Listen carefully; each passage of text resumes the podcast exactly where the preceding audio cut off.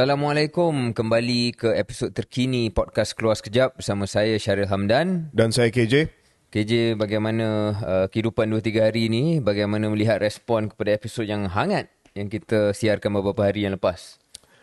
Episod yang telah pun kita keluarkan uh, yang lepas bersama dengan uh, MB Sanusi telah mendapat at least dari segi viewers lah di YouTube yang paling banyak dalam semua episod yang telah pun kita buat. Hmm.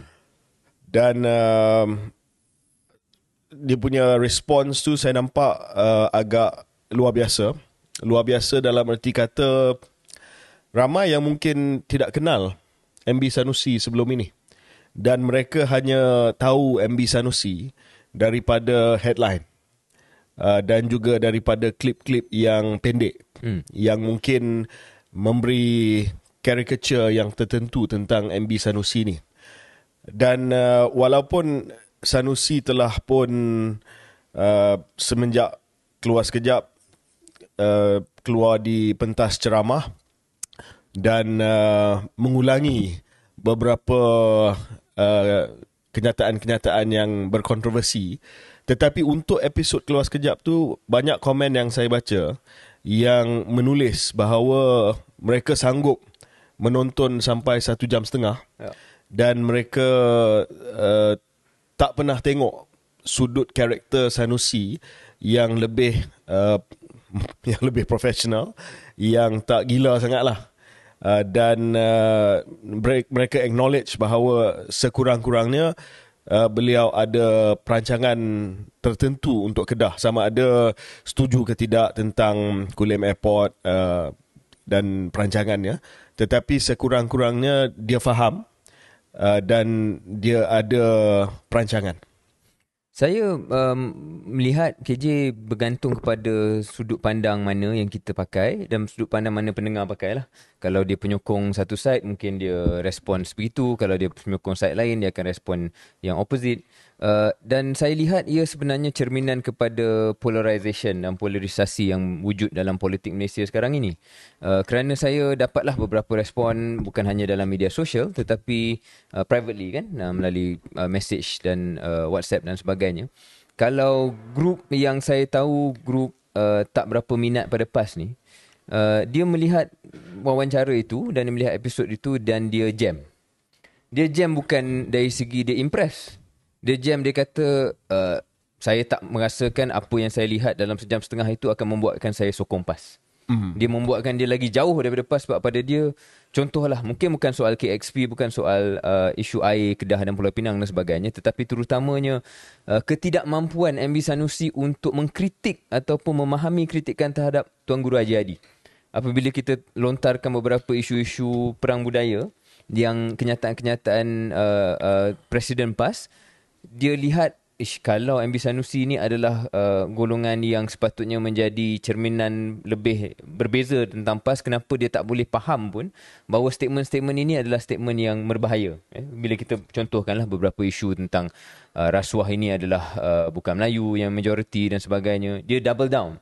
Uh, jadi hal-hal inilah yang saya uh, saya rasalah mencerminkan polarization. polarization. Uh, saya secara peribadi saya rasa menarik apa yang kita uh, pertontonkan dari segi sudut berbeza lah uh, uh, MB Sanusi itu sendiri.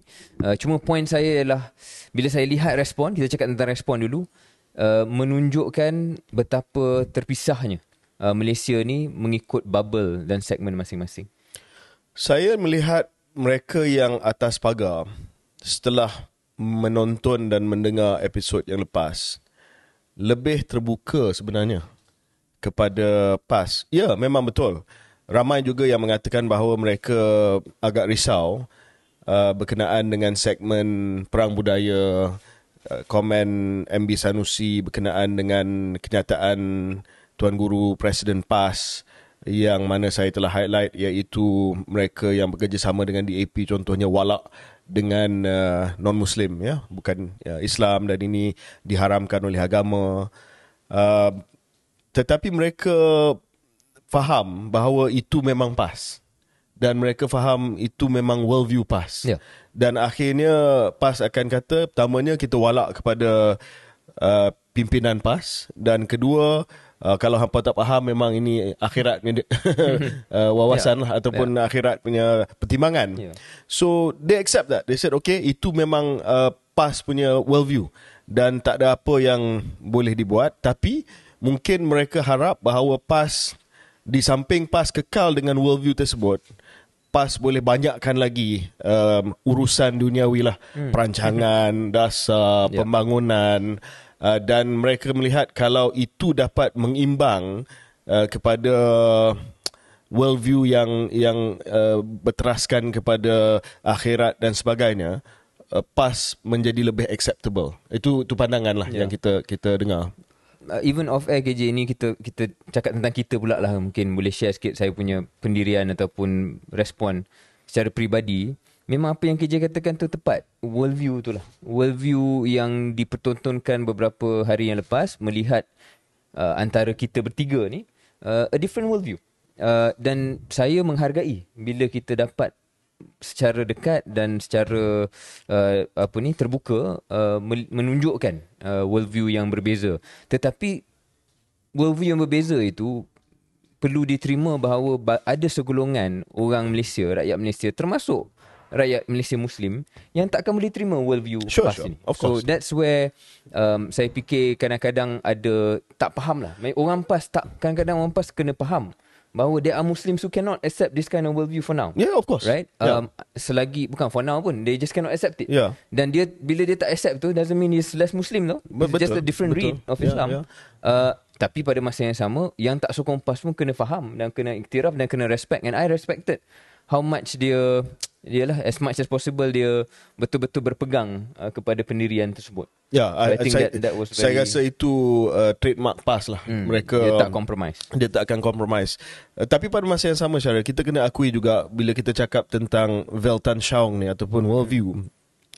Ada juga uh, orang uh, Melayu ataupun rakyat Malaysia uh, yang tak setuju dengan worldview yang dibawa oleh parti lain. Yes, Contoh uh, DAP punya worldview Ya, ya. Yang lebih berteraskan kepada Yang sekular, sekular. ya. So uh, akhirnya akhirnya um, pengundi itu uh, dia akan mengundi atas pelbagai sebab. Hmm.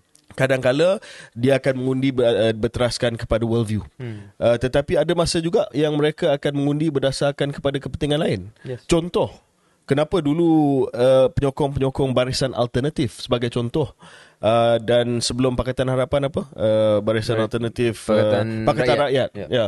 Boleh undi PAS. Yes. Ya. Hmm. Uh, Worldview masih sama. Worldview masih sama. Ya. The worldview was the same. PAS never changed the worldview. Remember? Ya. Sanusi pun kata yeah. mereka tak pernah And tukar ada world- penyokong DAP pegang bendera PAS dan sebagainya. Yeah. It was fine. So uh, pengundi uh, adalah uh, rational. Ya. Rational actor. Dia akan mengundi berdasarkan kepada self-interest. Uh, kadang-kala dia akan melihat kepada worldview dalam keadaan di mana mungkin s- self-interest itu uh, terkesan disebabkan uh, isu-isu budaya dan sebagainya, agama dan sebagainya. Tapi kadang-kadang bila there's a greater enemy, masa tu BN, uh, mereka sanggup Ya. untuk ketepikan worldview tersebut. Right. Uh, mungkin satu lagi bacaan ataupun sudut pandang ialah um, mungkin ramai pengundi yang tak dah terima hakikat tak ada parti yang betul-betul mewakili worldview dia 100%. Ya. Yeah, Ya. I don't know about UKJ but sometimes I feel that way Mm. right now. Uh, tak ada satu parti nak kata saya nak nak nak sokong this side ke that side because worldview pun tak juga. Kita ada kita lebih ada nuansa dan sebagainya. Ya. Uh, dan pada masa yang sama mungkin ini iktibar pada mana-mana parti termasuk PAS kalau boleh kita secara rendah diri cadangkan apa yang KJ contohkan tadi ada sejarah eh, yang tak berapa lama di mana orang yang tak sokong worldview PAS pun masih boleh mengundi dia Ya. berdasarkan kaedah dan pendekatan politik yang lebih menyeluruh, yang lebih duniawi juga. Ah, jadi itu yang mungkin boleh kita sampaikan kepada kawan-kawan kita Absolutely, kat PAS lah. absolutely. Dan uh, berkenaan dengan isu-isu lain ringkas sajalah sebab hmm. uh, kita just nak buat uh, reflection sikit berkenaan yes. dengan episod uh, MB Sanusi. Um, untuk isu seperti KXP dan sebagainya saya, saya ada bacalah ramai yang yang uh, kagum yang terkesima dengan perancangan uh, MB Sanusi. Ada juga yang dismiss uh, kata ini tidak feasible dan sebagainya. Saya rasa dalam hal ini the professional thing to do Syaril is to consider the proposal. Yes. Ha, yeah. Ya. Saya rasa uh, tak perlu kita dismiss, tak perlu Kita pun tak tahu what the forecast is. We don't know the paper. So, Yeah, we're not in a so- position sebenarnya untuk kata bagus tak Ya, bagus. so untuk yang tulis dalam uh, ruang komentar dan sebagainya kata ni cadangan yang Ya. bodoh, tak feasible dan sebagainya. Saya sebagai bekas menteri, saya sebagai bekas pengarah ekonomi dalam hal sedemikian selalu kita akan tengok proposal Hmm. Ya. dan kita akan minta EPU dan sebagainya dan uh, Kementerian Pengangkutan, semua kementerian yang berkenaan lah MITI uh, untuk um, membuat kajian Ya. dan memberi ulasan. Sebab kita boleh bagi pandangan secara menyeluruh berdasarkan Ya. konsep. And conceptually, nak kata benda tu salah, saya tak tahu apa yang... Ya. Nak kata betul salah, not yet. And the point Syaril is that yang pertamanya ini memang ada dalam perancangan NCIA Northern Hmm. Corridor. Yeah. Ini adalah perancangan dan cadangan daripada dulu dan yang ketiga the most important thing Syaril, at least he's trying to do something Yes. untuk menjana pertumbuhan. Yeah. Kan? Yes, correct. Ramai yang kata ah, kau fokuslah kepada benda-benda lain Ta- tapi dia menteri besar. He's, he has to try to do something. Yeah? Dan dia mendedahkan juga, dia mengingatkan kita bahawa semua parti pernah ada saham dalam mempromosikan Absolutely. KXP ini sebelum Absolutely. ini. Uh, last thing on Sanusi, um, elok saja dia datang ke Hmm. keluar sekejap. Uh, dah nampak apa feedback pun agak bagus, terutamanya di kalangan macam Syaril katalah ada bubble yang tak setuju, ada bubble yang setuju. Tapi saya nampak bubble yang setuju tu agak besar. Hmm. Uh, tetapi he ran straight into controversy. so uh, selepas uh, tampil ke uh, pentas keluar sekejap, dia pergi pula ke pentas ceramah di mana saya tanya soalan, uh, you ni di pentas ceramah ni kadang-kadang cari pasal. Hmm. Dan dia memang cari pasal lah. Uh, dia telah uh, memberi apa membuat ucapan walaupun dia sebut uh, bahawa kenyataan dia di, diputar belit uh, tetapi uh, saya nampak uh, kenyataan itu agak sedikit um, tidak beradab lah Hmm. terutamanya uh, terhadap uh, merujuk merujuk ya dia kata bukan merujuk tapi kita kita kita Ya. tahulah ya merujuk kepada Kebaduli Sultan Selangor uh, dan uh, sebenarnya bukan uh, kami di keluar sekejap saja tapi Mursyidul Ampas uh, Ustaz Hashim Yassin uh, juga uh, Ustaz Hashim juga telah pun uh, memberi nasihat uh, bahawa uh, jangan ya jangan uh, supaya jaga percakapan di pentas politik jaga adab lah. So saya harap bahawa uh, MB Sanusi akan uh, berhati-hatilah bila dia membuat ucapan dan dan sekarang ni tengah tengah disiasat. Ya. Saya lihat ia kecuaian lah. Kecuaian. Kecuaian yang datang daripada manusia. Um, saya lebih uh, betul benda yang perlu disiasat kerana ia merujuk kepada uh, Sultan uh, Selangor. Uh, dan dah tentu akan melukakan hati uh, rakyat negeri Selangor dan dan institusi raja dan sebagainya. Uh, cuma bila saya tengok balik statement itu, I think it was carelessness lah. Dalam dalam dia nak menyampaikan uh, perkataan ataupun sentence itu, ayat itu, uh, dia tak fikir bahawa eh bila kalau aku cakap macam ni, maksudnya merujuk kepada Sultan Selangor. ya. Dia lebih sebenarnya nak balun kepada Menteri Besar Selangor. Menteri Besar Selangor, Dan ya. kononnya Menteri Besar Selangor ni, Cokia. ah, dia, dia pakai Cokia. ayat yang mungkin ni lah tak manis tapi itu memang style dia. Dia tak sedar bahawa sebenarnya ada rujukan kepada institusi raja. Jadi lebih kepada kecuaian. Ya. Kita lihatlah bagaimana siasatan. Saya akan cakap personal kepada MB Sanusi tetapi saya nak cakap juga di atas uh, episod dalam episod keluar sekejap. Saya rasa kalau MB Sanusi jaga adab sikit tak hilang uh, dia punya hmm. bisa dia lah. Hmm. Uh, saya tahu dia ada ada sedikit karakter bravado dan sebagainya tapi kalau dia jaga Are adab dia sikit There are some people who have said that about you. kalau dia jaga adab dia sikit dan uh, if he minds his uh, words a little bit uh, saya rasa it's Yeah. not going to take away from that Sure. gung ho character that uh, that dia suka dan dia kata you know be yourself Hmm. dan juga yang orang ramai agak uh, minat Yeah. uh, kepada dia yeah, I think that's a fair point. Yeah. Okay, so uh, other news Hmm. on uh, PRN. PRN dah semakin uh, hampir Syaril uh, semakin hangat sekarang ni. Ada apa-apa uh, perkembangan yang Syaril nak nak mengulas berkenaan dengan PRN kita ni? Ya, um, semalam semalam daripada hari yang kita rekod ini, uh, Parti Muda telah oh. mengumumkan empat ya, tak silap saya empat calon untuk Don Selangor dan akan ada lagi lah mungkin uh, siri pengumuman-pengumuman untuk tempat-tempat lain ataupun negeri-negeri lain. Uh, empat orang yang dibariskan untuk bertanding dalam empat kerusi. Uh, saya fikir ini hanya parti pertama untuk buat pengumuman-pengumuman sebegini. Dalam hari-hari yang mendatang uh, akan ada uh, tarikh-tarikh lain untuk parti lain. Tak silap saya Barisan Nasional ataupun UMNO lah sekarang sebab Barisan Nasional MCMIC tak bertanding kan. Ya. Uh, UMNO akan men- mengumumkan calon dia pada 21 hari bulan. So minggu depan. Uh, pelbagai 100 kursi kan? 100 kursi. Um, tak silap saya Presiden AMNO telah sebut bahawa 100 100 lebih 100 uh, lebih 100 uh, lebih kurang 100 lah kita bundakan kepada Okey. 100 senang nanti kita nak buat percentage sebab Nak dia buat percentage 100 lah, out of 100. Ya, 0 out of 100 is 0%. contoh, contoh. Contoh. Hmm. Uh, kita lihatlah bagaimana prestasi parti-parti tapi akan ada banyak masa untuk kita bincang PRN. Cuma kita nak Ya. cakap tentang kandidat ni. Ah. Tentang calon-calon uh, parti muda dalam barisan empat yang um, termasuk se- seorang cikgu, eh, ada uh, beberapa lagi tokoh muda lah yang mungkin belum lagi mendapat um, uh, perhatian nasional. Dia seorang dia punya setiausaha agung. Ah, Amir, Amir, Amir Hadi. Hadi. Amir Hadi, ya. yang adalah uh, sedikit rekod dalam social media dan Ya, ya. sebagainya. Uh, but for the most part mungkin belum lagi dikenali sebagai figura nasional tapi it's okay. Give them a Kerana chance. ramai calon da- yang masuk dalam mana-mana pilihan Ya. raya tak ada tak ada standing pun dari segi Exactly. national um, ni kan standing ataupun uh, Saya suka kenalan. sebab ini bagi pentas kepada Bagi pentas kepada uh, mereka. kepada orang muda, kepada orang baru Ya. untuk bertanding. Uh, dalam soal parti lain yang kita yang kita nak menantikan um, bila kita tengok agihan kursi Sat, cara nak cakap pasal muda boleh tak? Sure. Ah. So, saya ada terbacalah sikit uh, dalam media sosial tentang muda ni.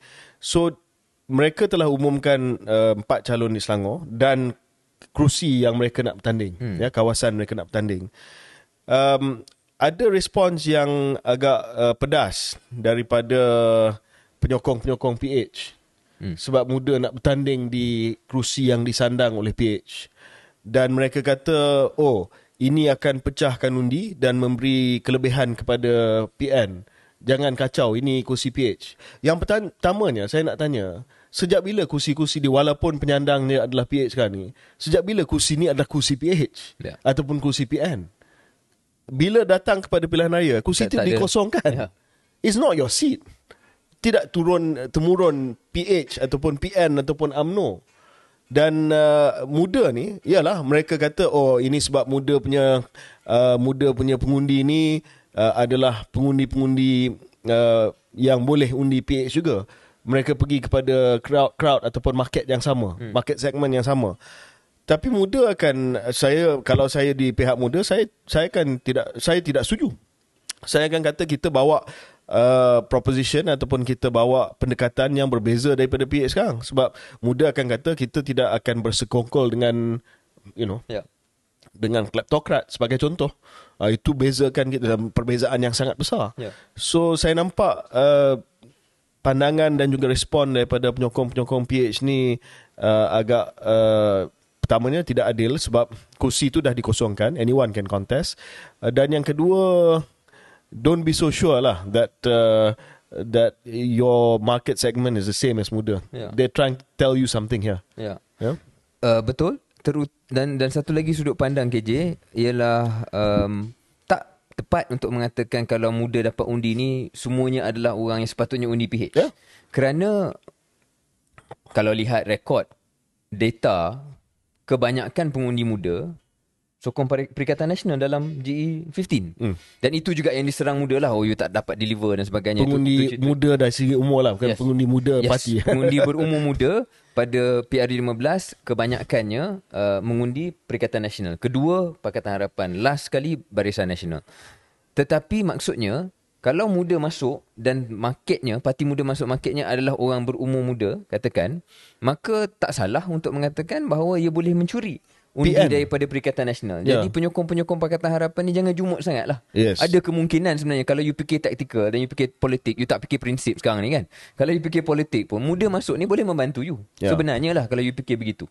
Tapi bagi saya, uh, ini bu- uh, soal taktikal dan tu nombor nombor dua lah. Yang pertama ialah akhirnya kita pernah bincang perkara ni akhirnya muda dan parti muda uh, berani menampilkan diri sebagai third force. Untuk PRN ni clearly third force dia tak berpihak pada mana-mana pihak dan dia tak masuk mana-mana coalition. Uh, mungkin keputusan tidak akan positif untuk mereka. Saya sebut dalam wawancara yang berbeza saya kata mungkin wipe out. Mungkin kalah semua oh cara apa tu ada podcast lain tak, tak ada podcast saya jangan risau Okay, saya bukan macam ni ada Hot FM ada ni saya satu je saya setia pada close kejap um, apa ni? But I was asked in another interview. Uh, saya merasakan bahawa prinsip itu yang perlu diraikan lah. Mm. That finally we have somebody who is bold enough to do it. Uh, betul pejuang pernah cuba buat tapi dia dia tak membawa lah konsep third force ni. Pejuang sampai last minute masih lagi mahu menjadi sebahagian daripada uh, parti yang melanggar ataupun tak nak bersama dengan UMNO dan BN. Ya. Yeah. Muda yeah. sebelum ni betul-betul bersama PH. Ni kali pertama yang nampak ada ada satu parti ketiga lah. Dan kalau dia kalah semua sekalipun, uh, game yang mungkin Syed Saddiq dan juga parti muda mainkan ini adalah game 10 tahun, 15 tahun. Yeah. Kalau dia ada mindset begitu, I think it's worth it. Hmm. Cuma satu perkara yang perlu diselesaikan, um, pertikaian yang perlu diselesaikan mungkin selepas PRN ni, uh, saya, saya ingat Saddiq dia kena buat keputusan berkenaan dengan pendirian dia di peringkat federal. Uh, Yang ini saya setuju dengan uh, dengan pengkritik, pengkritik. pengkritik dia dengan PH lah yang mengatakan bahawa you cannot have your cake and eat it. Maksudnya di peringkat federal dia dia sebagai satu-satunya ahli parlimen daripada muda hmm. uh, adalah sebahagian daripada kerajaan perpaduan uh, tetapi di PRN uh, dia dilawan. What is his cake tu?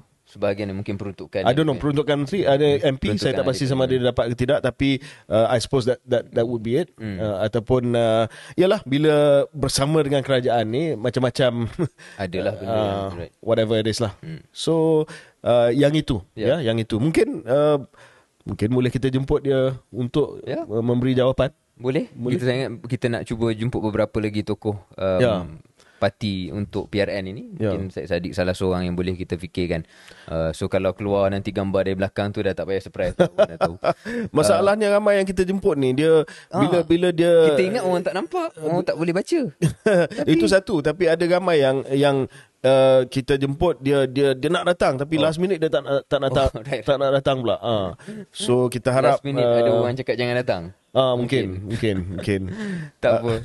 Tapi okey berbalik pada soal PRN dan calon-calon KJ ada juga kita fikir tentang 21 hari bulan ni lah calon daripada ya. Barisan yeah. Nasional mungkin nak bangkitkan uh, kalau di Selangor lah misalnya contoh kita selalu bincang tentang seorang yang kita minat ataupun nak nak lihat iaitu Tengku Datuk Sri Zafrul. Dia uh, dia yang boleh menang UMNO ni di di uh, di, di, di Selangor. Di Selangor yang uh, sebagai baca, calon lah. Calon. KJ baca dia dia yang lebih favourite lah untuk menang. Yeah. Saya baca pula takut um, mungkin ada usaha untuk blok dia. Saya tak terkejut KJ sebab macam KJ katakan ada ada potensi lah, ada kemungkinan uh, di, dipikirkan dia boleh jadi menteri besar untuk pihak AMNO di Selangor. Jadi mungkin itu tidak menjadi perkara yang selesa untuk mana-mana pihak termasuk dalam AMNO sendiri yang mungkin tak berapa nak ke dia. Uh, dan yeah. saya boleh bayangkan there might be a situation yang walaupun dia adalah calon yang boleh menang uh, di kerusi yang yang boleh menang uh, tetapi mungkin ada kemungkinan kalau dia di drop ataupun di block kita I mean uh, lah. kita spesifik lah di keluar sekejap ni. Okey, pengurusi perhubungan UMNO Negeri Selangor adalah saudara Datuk uh, Megat uh, Zulkarnain Omadin ya. Uh, beliau adalah ketua UMNO bahagian Gombak dan juga setiausaha politik kepada Yang Amat Berhormat uh, Datuk Sri Ahmad Zaid Hamidi, Timbalan Perdana Menteri. Uh, Megat adalah juga uh, penyokong kuat kepada Datuk Sri Najib Razak, bosku. Uh, dan uh, beliau target beliau let's be honest lah target beliau adalah untuk menjadi timbalan menteri besar Hmm. Okay. Uh, dan uh, beliau target untuk bertanding state seat mungkin dekat Gombak dapat dia CV dia undi uh, sat, uh, campur undi BN campur undi uh, Pakatan Harapan hmm. dia akan menang hmm. uh, lepas tu uh, dia akan minta supaya dia jadi timbalan menteri besar dia tahu dia tak boleh jadi menteri besar uh, sebab uh, menteri besar tu akan datang daripada uh, Pakatan, Harapan. Pakatan Harapan kecuali kecuali Zafrul menang. Hmm. Kalau Zafrul menang, ada kemungkinan walaupun UMNO menang satu dua kursi, dia boleh jadi menteri besar.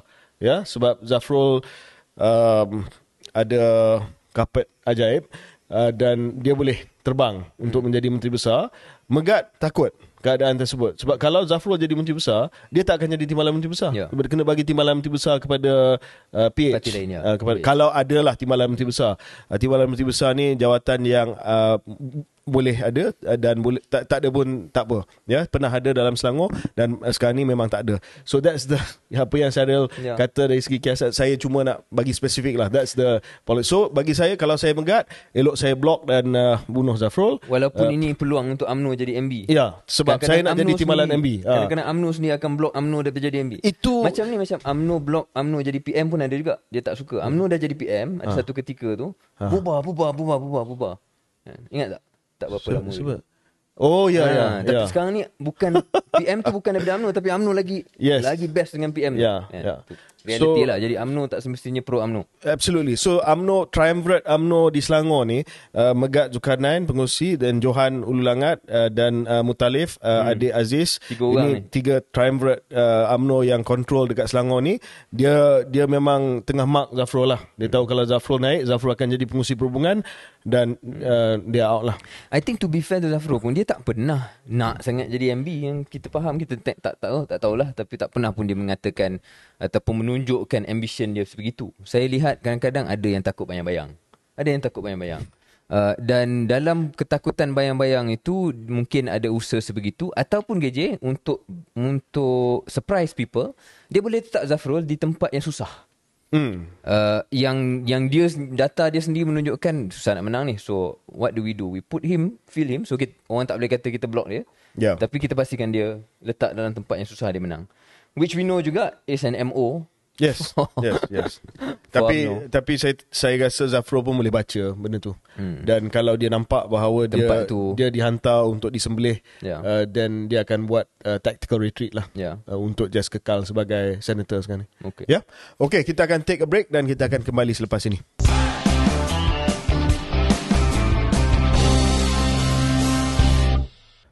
Selamat kembali ke episod ke-35 keluar sekejap. Uh, Syaril, uh, satu lagi topik yang kita nak kupas adalah pertemuan pertemuan PMX Datuk Seri Anwar uh, bersama dengan uh, Mas Elon ataupun hmm. uh, Elon Musk uh, iaitu um, founder uh, pengasas uh, kepada Tesla uh, dan juga SpaceX uh, dan juga sekarang ni pemilik uh, Twitter. Twitter. Twitter ya. Yeah. Yeah. Dan uh, of dalam course ancaman. Huh? Twitter sekarang dalam ancaman. Ah daripada threats dan mm-hmm. sebagainya. Threat threatened by threats. Yes. uh, dan uh, sudah pasti uh, mesyuarat ini ataupun pertemuan ini telah pun uh, mengundang uh, reaksi yang pelbagai uh, terutamanya yang mempersoalkan mempertikaikan format uh, pertemuan tersebut ya hmm. uh, iaitu format maya bagi saya Syaril tak ada masalah ya hasil yang penting outcome yang penting uh, tak penting sama ada pertemuan itu berlangsung secara uh, real ataupun face to face ya, ataupun saya, saya, uh, secara betul. maya saya rasa betul uh, KJ dari segi outcome tu yang paling penting kan hmm. keberhasilannya cuma mungkin bagi yang sinis uh, dia soal sebab PM ada flex sikit dia ada flexing sikit uh, kan minggu lepas uh, dia dia kata oh Elon Musk akan berunding dengan saya ah, okay. uh, jadi akhirnya okay. orang mungkin orang ingat ni perjumpaan macam mana Elon Musk jumpa dengan Jokowi hmm. tapi akhirnya dia just zoom meeting tapi tak apalah zoom meeting ataupun online meeting tu tak penting yang penting adalah outcome ya betul uh, mungkin ada ada sikit flex lah uh, hmm. dalam politik ni um, Syaril saya selalu berpandangan bahawa kita manage expectation Yes. Uh, maknanya kita mengurus uh, uh, harapan dan ekspektasi. Kalau kita flex uh, dan tiba-tiba benda tu uh, apa virtual meeting mungkin ada buka ruang lah sikit Yalah. kepada yang sinis yang. Tapi kita tengok kepada hasil uh, dan saya nampak hasilnya Syaril uh, diumumkan beberapa perkara bahawa of course yang pertama benda lama lah iaitu Tesla akan buka pejabat di sini di Selangor kalau tak silap saya dia akan buka uh, showroom untuk kereta di sini. Uh, hmm. Mungkin ni benda-benda yang uh, kita dah tahu dah ya yang yeah. Tengku Zafro pun dah umumkan. Yeah. Jadi dari segi pengumuman tu tak adalah pengumuman dari segi berbilion-bilion uh, dari segi uh, kilang Tesla ataupun uh, uh, kilang assembly Tesla uh, R&D pun tak sebut. Tapi tapi biasanya Syaril uh, pertemuan macam ni dia mungkin akan membuka ruang kepada perbincangan yang selanjutnya dan saya tengok semalam uh, Tengku Zafro pun hadir dalam mesyuarat yang yeah. maya tersebut mungkin mungkin ada Syahrir pernah jadi pengarah ekonomi mungkin daripada sini akan ada uh, perbincangan uh, uh, lanjutan daripada pegawai-pegawai dalam Tesla Starlink yang dia punya uh, syarikat satelit dan sebagainya yang lebih konkret nanti hmm. diumumkan saya pun nampak ada yang menyindir dalam dalam Twitter yeah. dalam Twitter ada yang menyindir kata eh macam tak berapa hebat pun. Mm. Uh, tapi saya setuju dengan apa KJ kata sebenarnya mungkin kena kena ambil positif lah. Mungkin dalam mesyuarat pertama, perjumpaan 25 minit itu, uh, online meeting itu, mungkin tak sempat untuk uh, menggariskan exactly pelaburan apa hmm. yang akan masuk. Yang diumumkan hanyalah showroom, uh, bukan showroom lah, jual kereta dan juga service and experience center which we have known already. Ada ramai yang dah queue up ke Cyberjaya sebelum ini mm, yeah. untuk untuk interview untuk kerja yeah, kat situ. Betul. So that's not news. Uh, tapi harapan harapan adalah mungkin apa yang tidak diumumkan dalam press release itu ialah uh, dalam masa ke depan ada pelaburan dan saya rasa pentinglah kalau tak kalau setelah 3 bulan 6 bulan tak ada apa-apa pengumuman konkret dari segi pelaburan ber, uh, berkaitan dengan Tesla ataupun uh, SpaceX dan sebagainya yeah. maka sindiran yang kita lihat dalam Twitter hari ini akan menjadi kenyataan dan nyata lah yeah. sekarang ini orang menyindir sebab there is no clarity on what the investment is we are saying give it time But after X number of months, if there's really nothing and yeah. it's just jual kereta dan servis, then of course uh, ada asas lah kepada sindiran itu. Ya, yeah. so kita uh, saya rasa banyak excitement semalam bukan hanya Tesla tepat, tapi juga SpaceX hmm. uh, sebab ini um, syarikat satelit dia dan uh, ramai yang excited sebab uh, SpaceX dapat membawa internet uh, yes. broadband ataupun high speed internet uh, melalui satelit yeah. uh, kepada kawasan-kawasan yang mungkin uh, uh, pedalaman uh, yeah. kawasan terpencil dan sebagainya uh, dengan kadar yang lebih laju dengan uh, harga yang uh, lebih lebih rendah. Cuma uh, Syaril uh, ini lebih kepada uh, light hearted lah. Mm. Uh, ramai yang uh, memberi analogi uh, Mas Elon ni uh, dengan Tony Stark uh, iaitu Iron Man yeah. ya uh, dan ramai yang juga kata uh, apa uh, Mas Elon dia base his persona on on Tony Stark hmm. dan yang menarik uh, Syaril ada yang ada yang betul-betul korek lah semalam uh, mereka kata sewaktu Elon Musk uh, bertemu dengan bermesyuarat dengan PMX hmm. dia boleh keluarkan 4 5 tweet Siapa Elon Musk? Ha. Pada masa yang sama. Time yang sama. Yang, pada masa time okay. stamp dia pada masa yang sama. Okay. So ada yang sinis kata uh, dia tak ambil serius dia tweet masa perjumpaan Dan dengan dia. Dan tweet tu tak ada kena mengena dengan perjumpaan ah, tak, lah. Tak ada. Tak ada. Benda lain. Benda lain. Apparently benda lain lah. Wow. Uh, okay. yeah. So sama ada jari dia boleh uh, apa boleh bergerak sebab kita agak yakin bukan bu, uh, kita agak yakin yang tweet untuk Elon Musk ni adalah Elon Musk lah yes, bukan yes, pegawai yes. dia no no no so that means he was tweeting during the meeting I don't lah. know I don't know but anyway the timestamp suggests that it happened yeah, during okay. the same time okay Syaril just uh, satu lagi uh, berkenaan dengan isu ekonomi sikit Uh, ini adalah uh, satu kenyataan yang dibuat oleh PM beberapa hari yang lepas malam mungkin. Uh, di mana uh, mungkin nak bagi penjelasan berkenaan dengan isu ringgit ni sebab ringgit sangat lemah, sangat lemah uh, antara yang terlemah-lemah-lemah uh, mata wang di Asia Tenggara. Uh, so PM of course dia dia nak jawab lah. So dia kata antara ringgit jatuh sedikit dengan beban kepada rakyat, saya pilih untuk menyelamatkan rakyat daripada kedudukan ringgit, kata Perdana Menteri Datuk Seri Anwar. So dia buat binary lah. Hmm. Dia kata uh, ringgit ini lemah uh, sebab uh, jurang antara kadar faedah di Malaysia dengan kadar faedah di antara lain di Amerika Syarikat terlalu uh, tinggi Uh, dan uh, dia buat keputusan untuk tidak menaikkan kadar faedah OPR ya. Sebab dia tidak mahu membebankan rakyat Malaysia dengan pembayaran hutang pembayaran uh, kadar faedah yang meningkat. So dia, dia dia cakap begitulah. Dia kata kalau kita nak kukuhkan ringgit kita naikkan OPR bila naikkan OPR orang yang nak simpan ke Malaysia uh, simpan duit mereka ataupun melabur duit mereka uh, mereka uh, akan datang ke Malaysia sebab jurang dia tak terlalu besar. Kalau tak dia akan hantar ke negara di mana interest rate dia tinggi lah pulangan hmm. dia lebih tinggi. Hmm. Uh, Syaril, saya berpendapat bahawa uh, ni pilihan yang dibuat oleh PM ni problematik. Tak berapa tepat. Hmm. Mungkin Syaril nak mulas. Ya, ni saya nampak macam standard lah uh, PMX ni dia hebat banyak benda. Antaranya adalah dengan ucapan dia. Dia consumer politician in many ways. And one ways ialah membayangkan macam KJ katakan. Oh, disebabkan uh, ringgit jatuh. Saya explain kat rakyat saya sanggup berkorban lah biarlah ringgit ni jatuh sedikit selagi OPR tu tak naik. Soal faktor-faktor ringgit naik turun ni kita bincang kejap lagi tapi point dia KJ dia kena dia kena jaga-jaga. Kita selalu duk bercakap dan dia sendiri bercakap bahawa bank negara adalah badan yang bebas menentukan dasar monetary. Central Bank Independence. Suddenly you are basically giving the picture yang you yang menetapkan OPR tak naik. Ah. Tak boleh lah macam ni. Bila OPR naik kata Central Bank Ha, Independent. bila OPR naik cakap ini ini adalah kebebasan monetary bank negara Malaysia kita kena hormat bla bla bla kena bagi faham pun. Lepas tu bila dah bagi faham dah lah bila benda tu cantik pada you dia kata this is my decision. I Ya. want to own this decision. Cannot.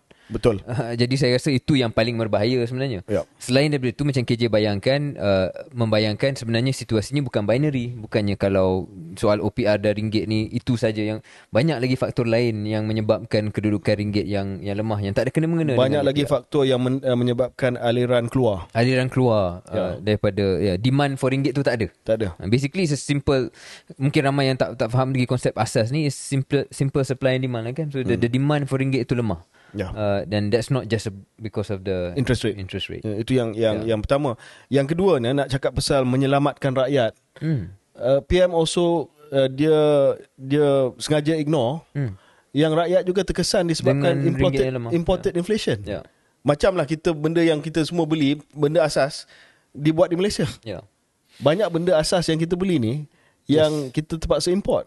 Tak, waktu sebelum PRU kan dia duduk balun Barisan Nasional kata oh kita punya food import bill banyak lah bawah BN, bawah PN dan sebagainya. Betul sekarang ni imported juga. Ya, so bila dia buat pilihan yang binary macam ni, Hmm. saya rasa saya faham lah apa yang dia cuba nak sampaikan. Ya, dia dia dari segi Politik kita faham. penelitian dasar tu pun saya faham lah hmm. ada kesan sikit OPR kepada ringgit dan sebagainya tapi bila dia buat uh, pilihan binary macam ni saya rasa it's Not, yeah, it's not accurate. it's not accurate Tapi more than not accurate Actually the main point yang kita risau Yang point pertama saya sebut tadi Iyalah. je. Because dia memberikan bayangan pada pasaran luar hmm. Yang bab politik ni You boleh goreng lah macam mana Tapi kat luar Orang akan cakap Is the Prime Minister of Malaysia Saying he's the one deciding monetary policy That's a dangerous message to send out right Uh, so kita juga uh, uh, nak bangkitkan uh, dan uh, nak bincang sikit lah berkenaan dengan beberapa gol sendiri yang telah dijaringkan oleh uh, pentadbiran yang sedia ada uh, dan uh, dalam hal ini saya rasa penting Syaril sebab uh, dalam mana-mana pentadbiran isu comms atau isu komunikasi ni sangat penting. Dan saya sempat juga baca satu ciapan semalam. Ada yang tanya apakah kelemahan utama uh, pentadbiran yang sedia ada? Of course banyaklah. Uh, tetapi uh, antara yang paling uh, banyak saya nampak uh, adalah uh, masalah komunikasi. Uh, dan dalam hal ini kita semua tahu bahawa isu sara hidup adalah isu yang uh, mungkin akan menjadi isu utama dalam uh, pilihan raya negeri yang akan datang. Uh, dan uh, saya melihat dalam usaha kerajaan nak cuba menjelaskan bahawa inflasi uh, terkawal, bahawa inflasi terkawal, inflasi teras ataupun core inflation terkawal um, mereka cuba nak sampaikan perkara itu kepada orang ramai. Uh, dan uh, biasalah Syaril dalam uh, politik ni political communication kita cuba nak bawa angka yang abstrak tu. Oh inflasi hmm. dah turun. Uh, sekarang ni CPI contohnya pada kadar uh, 3% ataupun KDNK bertumbuh uh, pada kadar 5% kita nak cuba turunkan angka yang abstrak ini kepada pemahaman orang ramai Uh, so um, saya rasa skill political communication tu sangat penting hmm. untuk kita bawa yang abstrak kepada uh, apa yang menjadi real dalam kehidupan harian uh, rakyat.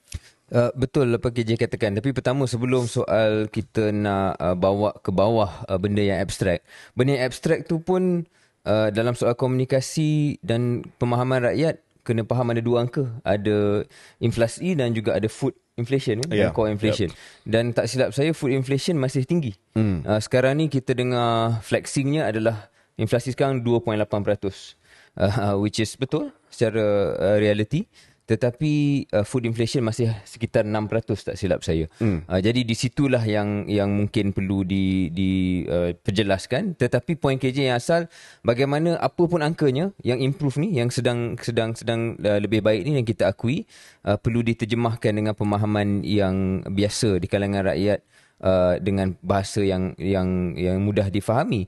Uh, tapi dalam usaha itu akan ada risiko ada risiko untuk kita translate the abstract figures kepada easy to understand language kerana kadang-kala kita akan buat benda tu mungkin overboard lah. Ya. Uh, overly simplistic uh, sehingga boleh mengundang uh, sindiran daripada crowd yang sedang kita explain. Hmm. Kita cuba explain tu in the first place dan Ada saya contoh? rasa saya rasa itu yang cuba dibuat oleh uh, JCOM. Ah. Uh, JCOM ni nama dia Jabatan Komunikasi Community.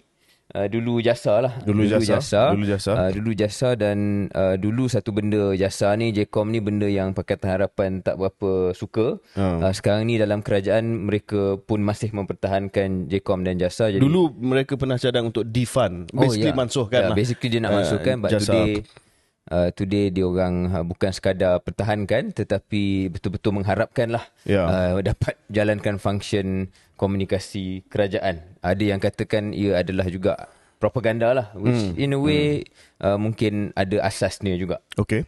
Um, jadi itu yang menjadi contoh terkini lah. Ya. Apa hal dengan JCOM ni? Um, JCOM ni di ketua pengarahnya ialah uh, Prof Agus. Uh, dan kalau kita lihat dalam media sosial antara benda yang orang PH sendiri suka serang ataupun pihak yang suka serang uh, ialah Menteri Komunikasi dan pengarah JCOM. Maknanya PH sendiri kadang-kadang frustrated dengan uh, dua Dua ni memang bukan komunikasi lah. bukan MVP dia orang lah. Uh, bukan MVP diorang setakat ini. Ya. Um, jadi JCOM ni bawah uh, pejabat Perdana Menteri ataupun Jabatan JPM. Perdana Menteri. JPM, ya. Uh, jadi ini bukan salah Fahmi lah. Ni tak boleh salahkan Fahmi. Dia bukan bawah uh, Kementerian Komunikasi. Uh, dan JCOM telah mengeluarkan beberapa infografik uh, dalam beberapa hari ke, uh, kebelakangan ini yang tu, satu yang tular memberi gambaran bahawa seorang ataupun bukan seorang satu keluarga empat orang uh, akan mampu um, membeli ataupun membeli barangan asas kehidupan sebanyak RM97.75 setiap minggu. Hmm. Uh, so dia dia kata dia keluarkan infografik kenapa boleh sampai bawah RM100 boleh survive kerana dia kata boleh beli ayam 2 ekor tu- RM37 beras uh, 10 kg RM38 minyak masak RM13 telur sepapan RM14 roti gardenia dan tong gas. Semua ni RM97 lah. Jadi dia bagi lima lima barang, empat lima, lima, lima barang ni ataupun enam barang ini.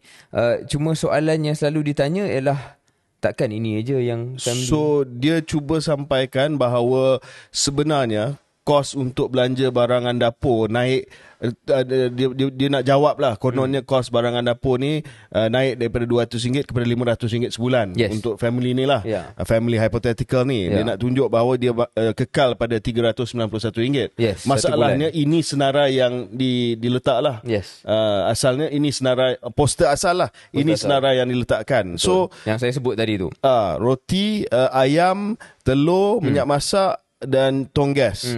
Habis roti tu nak sapu dengan apa? Minyak, Dia- minyak masak. Ah, dia sapu dengan minyak masak barangkali. uh, jadi itu itulah yang di Ayam pun tak ada seasoning. Ah, dia tak ada kena dia goreng je lah. Oh, very Goreng healthy lah. pakai. Very healthy Very tapi healthy. tapi minyak lah. Hmm. Ah, so tak ada garam, tak ada tak ada apa. Uh, tak payah minum teh, tak payah minum kopi barangkali. Uh, jadi itu yang uh, menjadi satu contoh KJ. Apabila kita cuba nak simplify, uh, sometimes boleh jadi uh, seperti mana uh, sahabat kita Ong Kian Ming uh, Ya. berciap tempoh hari pekak nada Ya. iaitu tone deaf lah. Ya. Uh, usaha dia, niat dia saya yakin ada ada uh, baiknya uh, tetapi uh, mungkin cara penyampaiannya tidak ada uh, awareness uh, of uh, what exactly you are saying and who is saying it. Dan hmm. mungkin ni point lah saya. Um, mungkin KJ juga perlu kita fikirkan bukan tempat ahli politik ataupun komunikasi politik untuk ajar orang macam mana nak hidup. Ya. So saya kadang-kadang pernah ditanya dululah waktu kita aktif dalam politik kan. Oh apa nasihat untuk mengurus kos hari hidup ataupun apa nasihat kepada orang muda uh, bagaimana dengan situasi ekonomi yang tidak saya, saya kata bukan tempat saya lah. Uh, biarlah orang lain yang yang bercakap. Kita mungkin ada idea tapi kita sebagai politician kalau kita nak beritahu orang how to live, I think uh, that's also somewhat tone deaf. Ya. Tak tahu apa pandangan KJ pernah tak? Ya, macam saya tu? rasa mungkin uh, yang lebih tepat adalah uh, JCOM boleh tunjuklah uh, senarai uh, pelbagai uh, hmm. barang dapur, Yes. uh, harga yang uh, Ya. berpatutan, harga di pasaran dan sebagainya.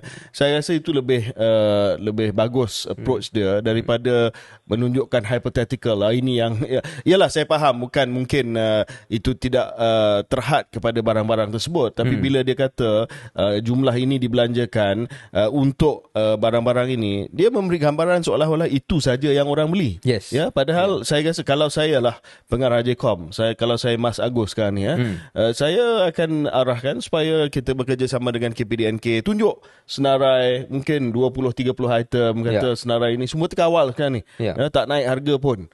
Uh, dan saya rasa itu uh, pandangan dan pendekatan yang yang lebih uh, baik hmm. dan tidak uh, condescending lah macam Syaril kata tadi ya, nak nak mengajar orang macam mana nak hidup saya rasa orang lagi marah tu tapi Syaril uh, saya nak bawa kepada isu um, ialah dulu zaman uh, Syaril jadi pengarah ekonomi uh, tak berdepan dengan masalah uh, seperti ini Oh berdepan berdepan ya. uh, dengan masalah seperti ini uh, malah uh, antara benda yang orang duk ejek saya um, dulu adalah uh, soal 20 sen. Ayam. Soal 20 sen ni sebab kita uh, ni yang pelik kita turunkan harga siling tapi kita turunkan harga siling sebanyak 20 sen sajalah uh, satu satu kilogram ayam uh, dan PH time tu komunikasi dia hebat kan? Political communication dia hebat. Dan dia ambil oh 20 sen ni adalah uh, um, ni pengarah ekonomi 20 sen ataupun Mak Sabri 20 sen. Tapi poin dia ialah sebenarnya cakap tentang isu itu Jcom ni bukan satu infografik saja yang dia keluarkan. Dia keluarkan satu lagi yang mana dia nak cuba bandingkan. Ha, dia nak cuba bandingkan harga uh, zaman PHBN dan juga zaman PN. Ha, dia hmm, sebut zaman hmm. PN. Zaman PN hmm. dulu pun ada barisan nasional kan tapi dia cuma gambarkan PN saja. Yeah. Seolah-olah Maya Sabri pun PN lah. So dia letaklah harga ayam, harga ini dan harga itu. Harga ayam yang ditulis kat sini RM12. Yeah. Dia katakan zaman sekarang zaman PN dulu adalah RM12 satu kilo. Tapi soal 20 sen itu adalah apabila kita turunkan harga siling daripada RM10 tak silap saya kepada RM9.80 yeah, sen. Jadi RM12 ni RM12 yang mana? Ia mungkin ada satu tempat dalam satu ketika yang jual lebih mahal daripada harga siling. Tapi sekarang pun kita boleh cakap benda yang sama. Sekarang ni dia kata harga ayam RM9 lebih satu kilogram akan ada tempat yang lebih tinggi daripada tu. Jadi kena fair lah dalam uh, fakta yang dipersembahkan. Ataupun mungkin dia kata... So, oh, okay. Syaril tuntut atas kecaman 20 sen tu, fakta ah, ini pun tak betul. RM12 ni yang mana? Ya, ah, sebab you make sure bawah RM10. Ah, produk bawah RM10, right? dapat nama 20 sen. Ah, dapat nama yeah. 20 sen. Yang ini betul sekarang lah. ni, uh, harga ayam pun yeah. hmm, tak apalah. Tapi Syaril mungkin nak round off uh, topik ni ya. Yeah. Um, saya rasa lah kalau nak jadi ketua propaganda ni uh, mungkin kena ada sedikit uh, skill ataupun kemahiran politik. Uh, Mas Agus ataupun Prof Agus ni dia akademik.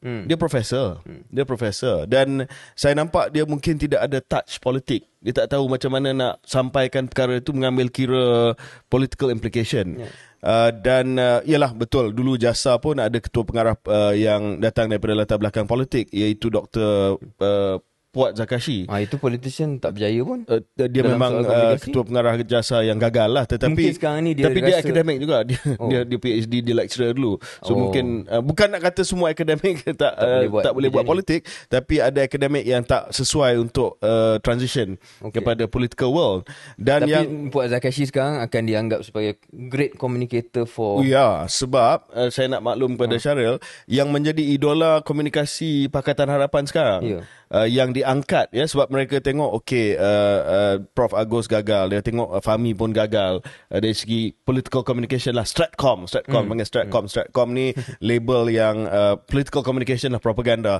so yang diangkat di kalangan PH sebagai wira uh, idola uh, icon Uh, juara uh, kepada komunikasi ini adalah tidak lain tidak bukan uh, Lokman Adam. Hmm. Lokman Adam. Lokman Adam buat Zagashi group macam ni lah. Uh, especially, yeah, Lokman Adam. Adam. Uh, di, diangkat. Uh, sebagai saya baca dalam uh, media sosial mereka kata oh bab komunikasi ni uh, kita serah sajalah kepada uh, Lokman Adam. Ini Pakatan Harapan eh? Ini Pakatan Harapan. Uh, bukan orang UMNO. Wow. Pakatan Harapan. Wow, exactly. Yeah. Exactly. Yeah. So Itu, it, it has uh, come to that lah. It has come to that. It has come to that. Yeah. yeah. But, so okay, if that's yeah. what that's who you think that, your heroes are. that's what you want. Yeah. Good, good luck to you. Sure. All the best. Yeah. Yeah.